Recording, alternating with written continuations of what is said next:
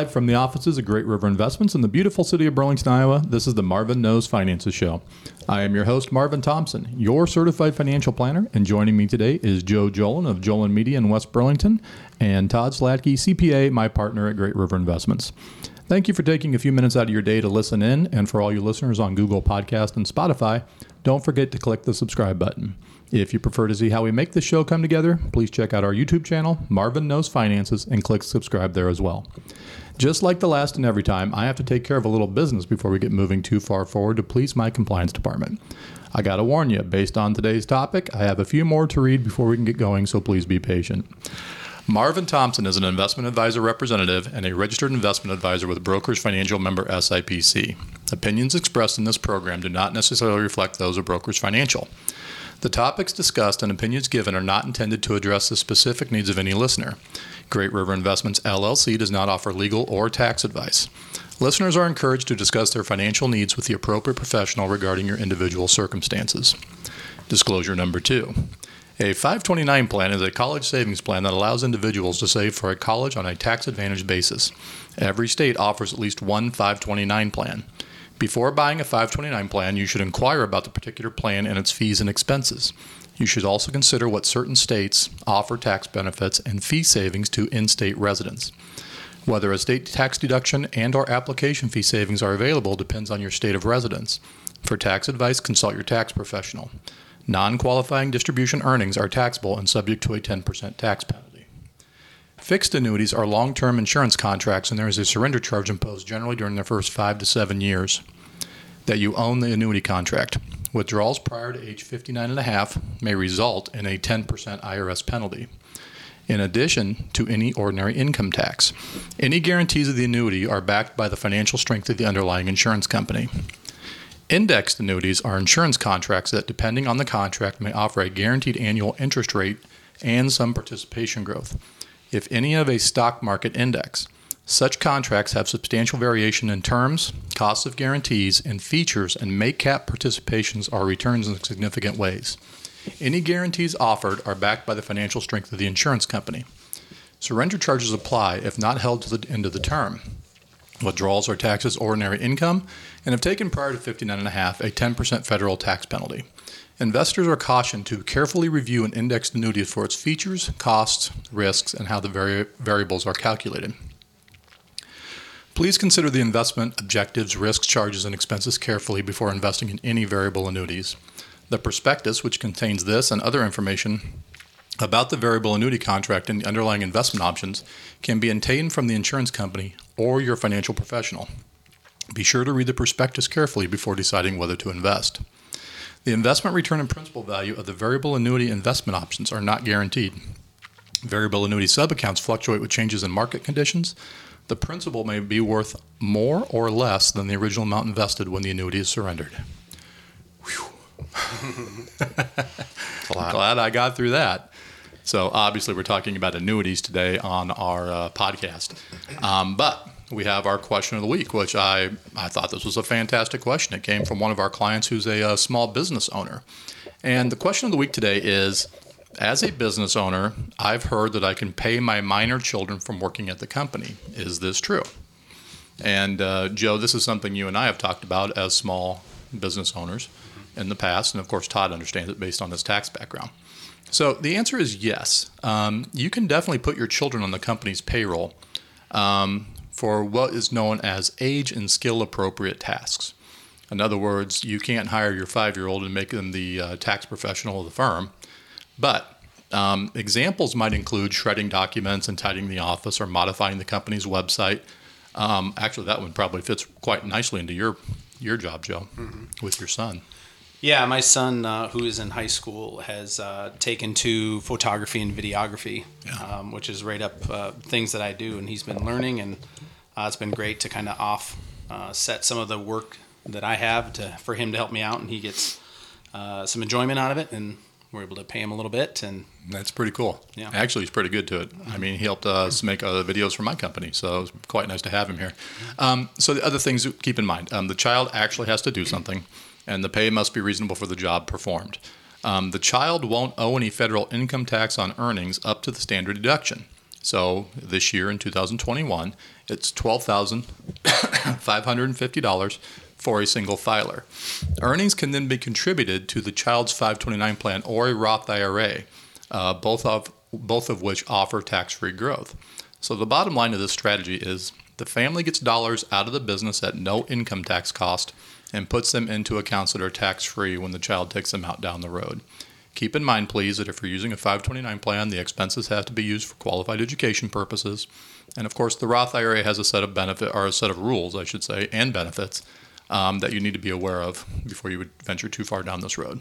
So, it's a great strategy for a business owner, and uh, we definitely think uh, more and more people should participate in that. No doubt about it. So, I wanted to talk about annuities today. You know, um, annuities are sometimes products that get somewhat of a bad reputation in the investment world.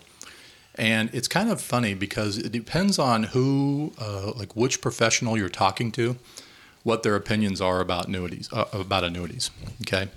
Um, there are some podcasts out there that I've listened to where they say, you know, your advisor's not acting as a fiduciary, as an example, if you put somebody into an annuity. I don't think I necessarily agree with that. You know, the fiduciary definition is kind of up for discussion always in our industry because you know, a fiduciary always acts in the client's best interest.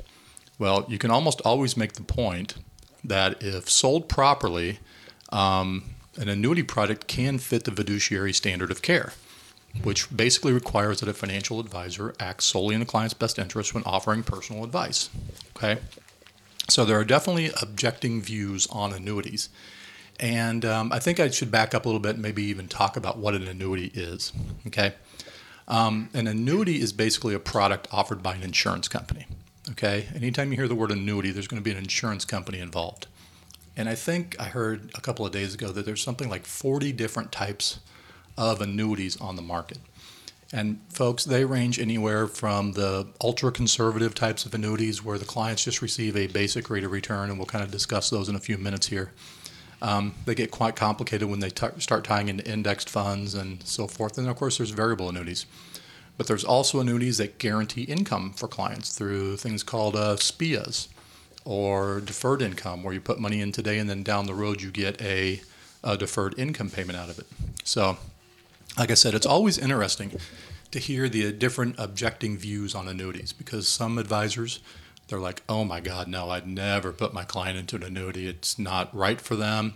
It's not the right thing to do, and so forth. But then you have other advisors, especially, um, I would just say them captive agents, or maybe they work for a certain insurance company as an auto and home rep or something like that. Um, they generally tend to only have some annuity products to sell, so they're really fond of them. Okay.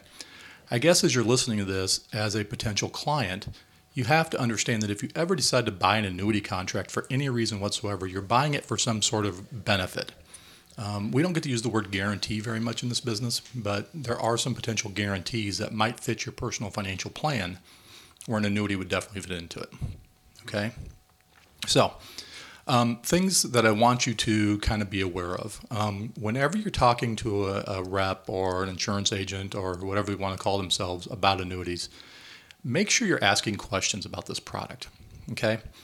Um, I won't specifically mention any company names, but you know there are companies out there that sell products that have extremely long time frames that you're required to be in the contracts, uh, 15 year surrender charge um, type products and so forth. So make sure that you're you're reading disclosures. Make sure you're asking a ton of questions. One of the questions I would always tell clients to ask their advisor is, "How are you getting paid on this?" how much are you getting paid on this? You know, because most of these annuity contracts have some pretty large upfront commissions. Um, they can range anywhere from 5% to 7%, maybe even higher than that, depending on the surrender charge period and so forth that you're looking at. Okay, so let's talk a little bit about um, some types of fixed or some types of annuities. And like I said, there's there's like I said, 40 some different variations of annuities out there on the market right now, and there may be more than that, there may be less but I'm going to stick with that number. Um, I like to talk about fixed annuities sometimes with my clients because a fixed annuity basically guarantees the client a rate of return for a period of time. So, for example, um, a client might have an annuity contract that's a fixed contract that pays them two point whatever seven percent for a five year period of time. Okay, so from a planning point of view, if you have a client who has a bucket of money that is looking for some sort of guaranteed rate of return, as an advisor, I can sit there and I can tell them exactly what that bucket of money is going to grow to at the end of that five year period of time. Okay, and it's very very helpful for planning purposes. So can I ask a question about that? Yeah, please. So, um, you talk about a bucket of money and a five-year period in this example. Mm-hmm. So, you would you would put out a, a an amount of money today, Mm-hmm. and you would get an amount that possibly that same amount of money back five years from now, but you get a stream of payments. No, that- not Guar- necessarily. Okay. See, when a lot of times when people hear the word annuity, they associate it with a stream of income payments that's coming down the plan. Okay, that's actually called annuitizing a contract, Okay. where essentially you give an insurance company money in exchange for a uh, stream of income. Okay. Um, I've been doing this for a really long time, and I don't think I've ever actually annuitized a client's contract because when you do, you essentially give up control of that money to the insurance company. So if you give them $100,000, they'll say, well, we'll pay you whatever, 800 bucks a month for 10 years plus the rest of your life or whatever the thing is you want to do. Um, the client lost control of that 100,000. You know, they cannot call the company up in a couple of years and say, I need 80,000 of that back because I got a roof to put on my house and a furnace to repair and stuff like that. So, um, we don't want, uh, we do want clients understanding what annuitization is, but when we talk to our clients about annuities, we don't talk about that stream of income. Okay. Um, we'll get into a little bit more of that in a few minutes. But Okay. so in a fixed annuity, um, basically a client gives us a chunk of money. We know what their interest rate's going to be guaranteed for that initial period of time on the contract, and I just used five five years as an example. So we can take that money and we can est- or we can show them how that's going to grow over that period of time. It's quite handy, and you know clients who are currently investing in CDs, um, you know, 0.2 percent, you know, half a percent if they're lucky on some of the larger CDs. A fixed annuity may actually be a good alternative for them if they understand that they really have restrictions on that money for that period of time. So when you buy a CD, you know, you're going to get your interest rate over that period of time that you buy it for, but your penalty is half the interest if you cash it in early. Okay. With a fixed annuity, um, there's something called a surrender charge. So annuities in general, not all of them, but they do allow you access to some of your money during the five-year period of time. Um, one might be 10% of the money, one might be 5% of the money. It's all depending on the company. Okay. If you take out any amount over that free withdrawal amount, is what they call it, you get penalized a surrender charge. So, in buying a fixed annuity uh, for whatever period of term, three, five, seven years, you really have to make sure you understand what the surrender charges are on that. Okay. So, So can I just ask another question Yeah, here? I'm really wanting to understand this better too. So in a fixed annuity, if you lay out a dollar amount today Mm-hmm. and it's a five-year annuity, um, I think what I'm hearing you say is you would re- get a return five years from now of your principal amount plus five years of growth. growth Mm-hmm. at that stated rate. Yep. Exactly right. Okay. And like I said, it's it's one of the few products in the industry that is guaranteed. Okay. Okay.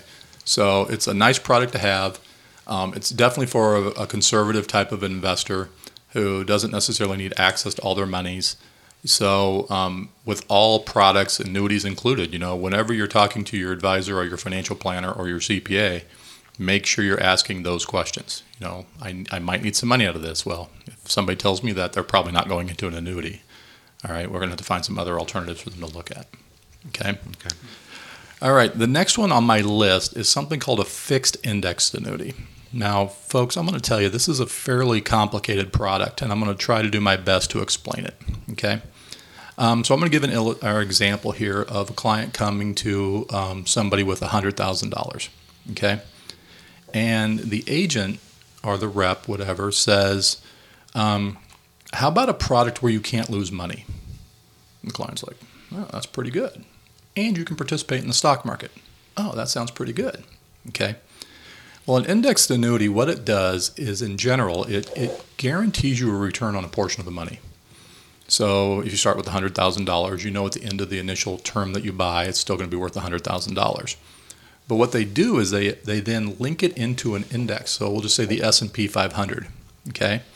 And it says that if the S&P 500 performs better than the guaranteed rate, you get that growth. Okay? If the S&P 500 performs less, you don't have any loss. So for some clients, it's like, wow, that's kind of a win-win situation.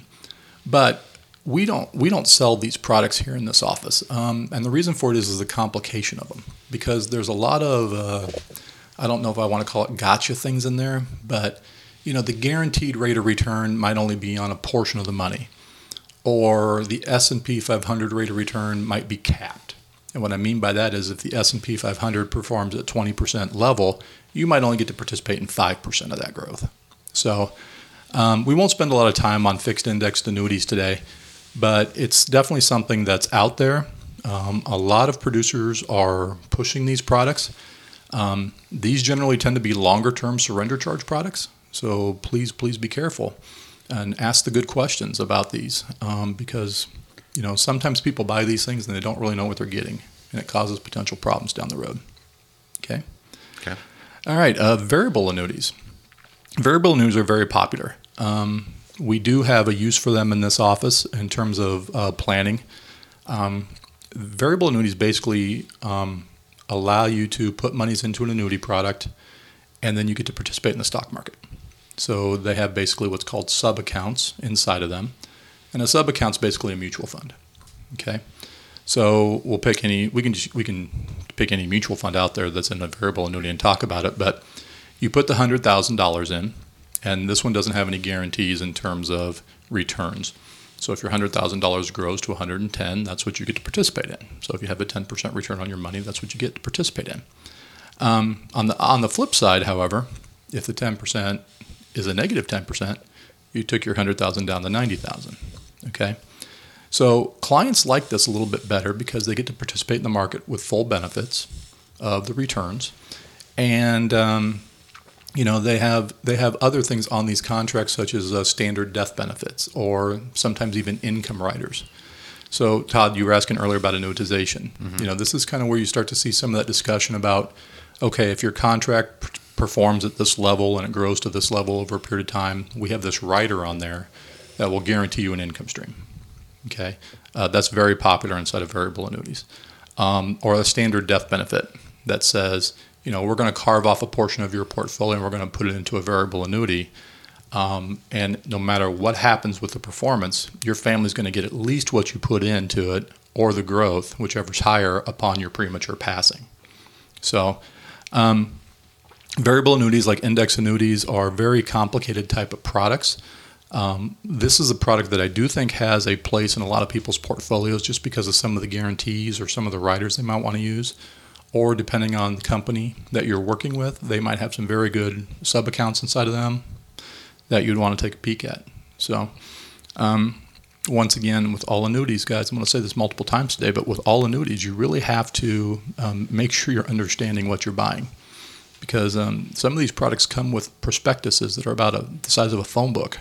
Wow. So, so that one, the one you just described, the variable, seems like it's kind of a combination package of several financial product products. Yeah. So there's some life insurance in there, possibly. Possibly. Set towards the. It acts like life insurance. It acts like yep. life insurance. Okay. And there's some, you know, mutual fund possibility in there. There's some possible steady rate of return kind of stuff. Mm-hmm. Um, but I can see where it's complicated. You're you're really packaging several financial products into a package. That's exactly right. Yep.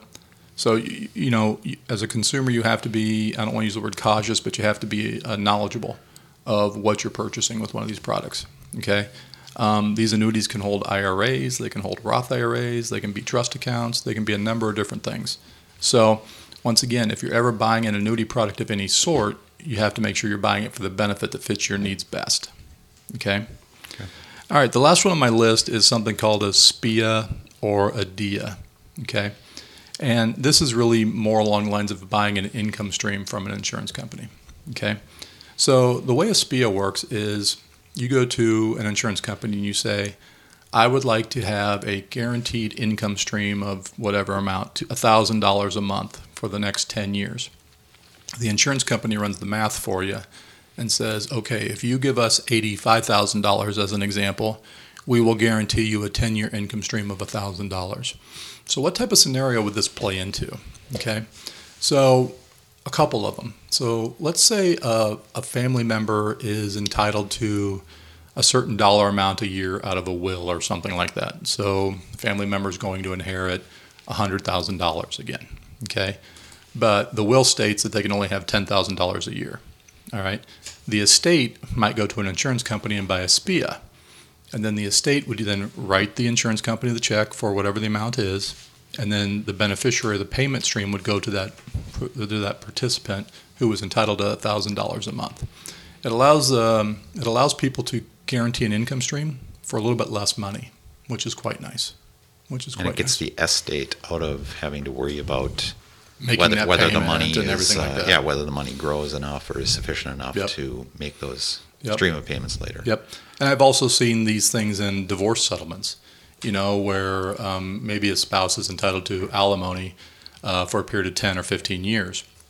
Well, um, you can guarantee that spouse is going to get that alimony every month by using this type of product.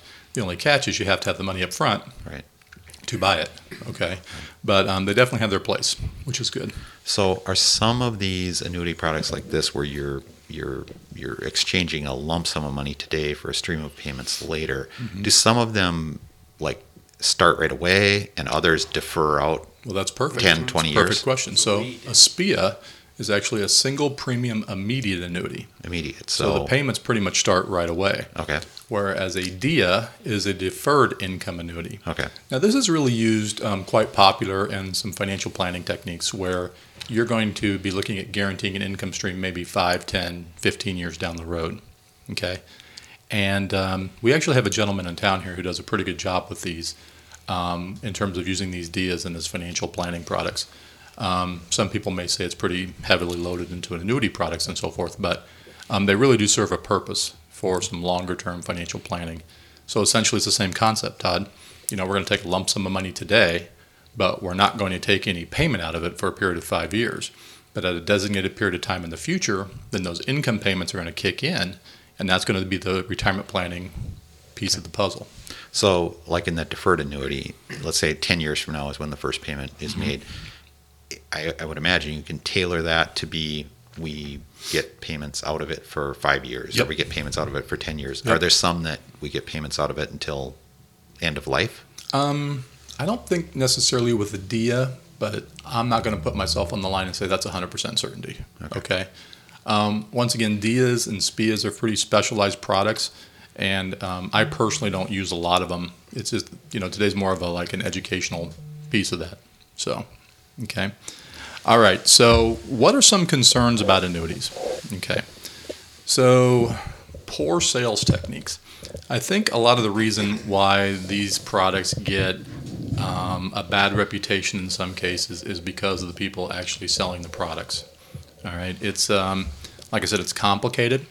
Um, the client should always be aware that the representative is going to make a fairly sizable commission on this because this is a commission-based product in most cases.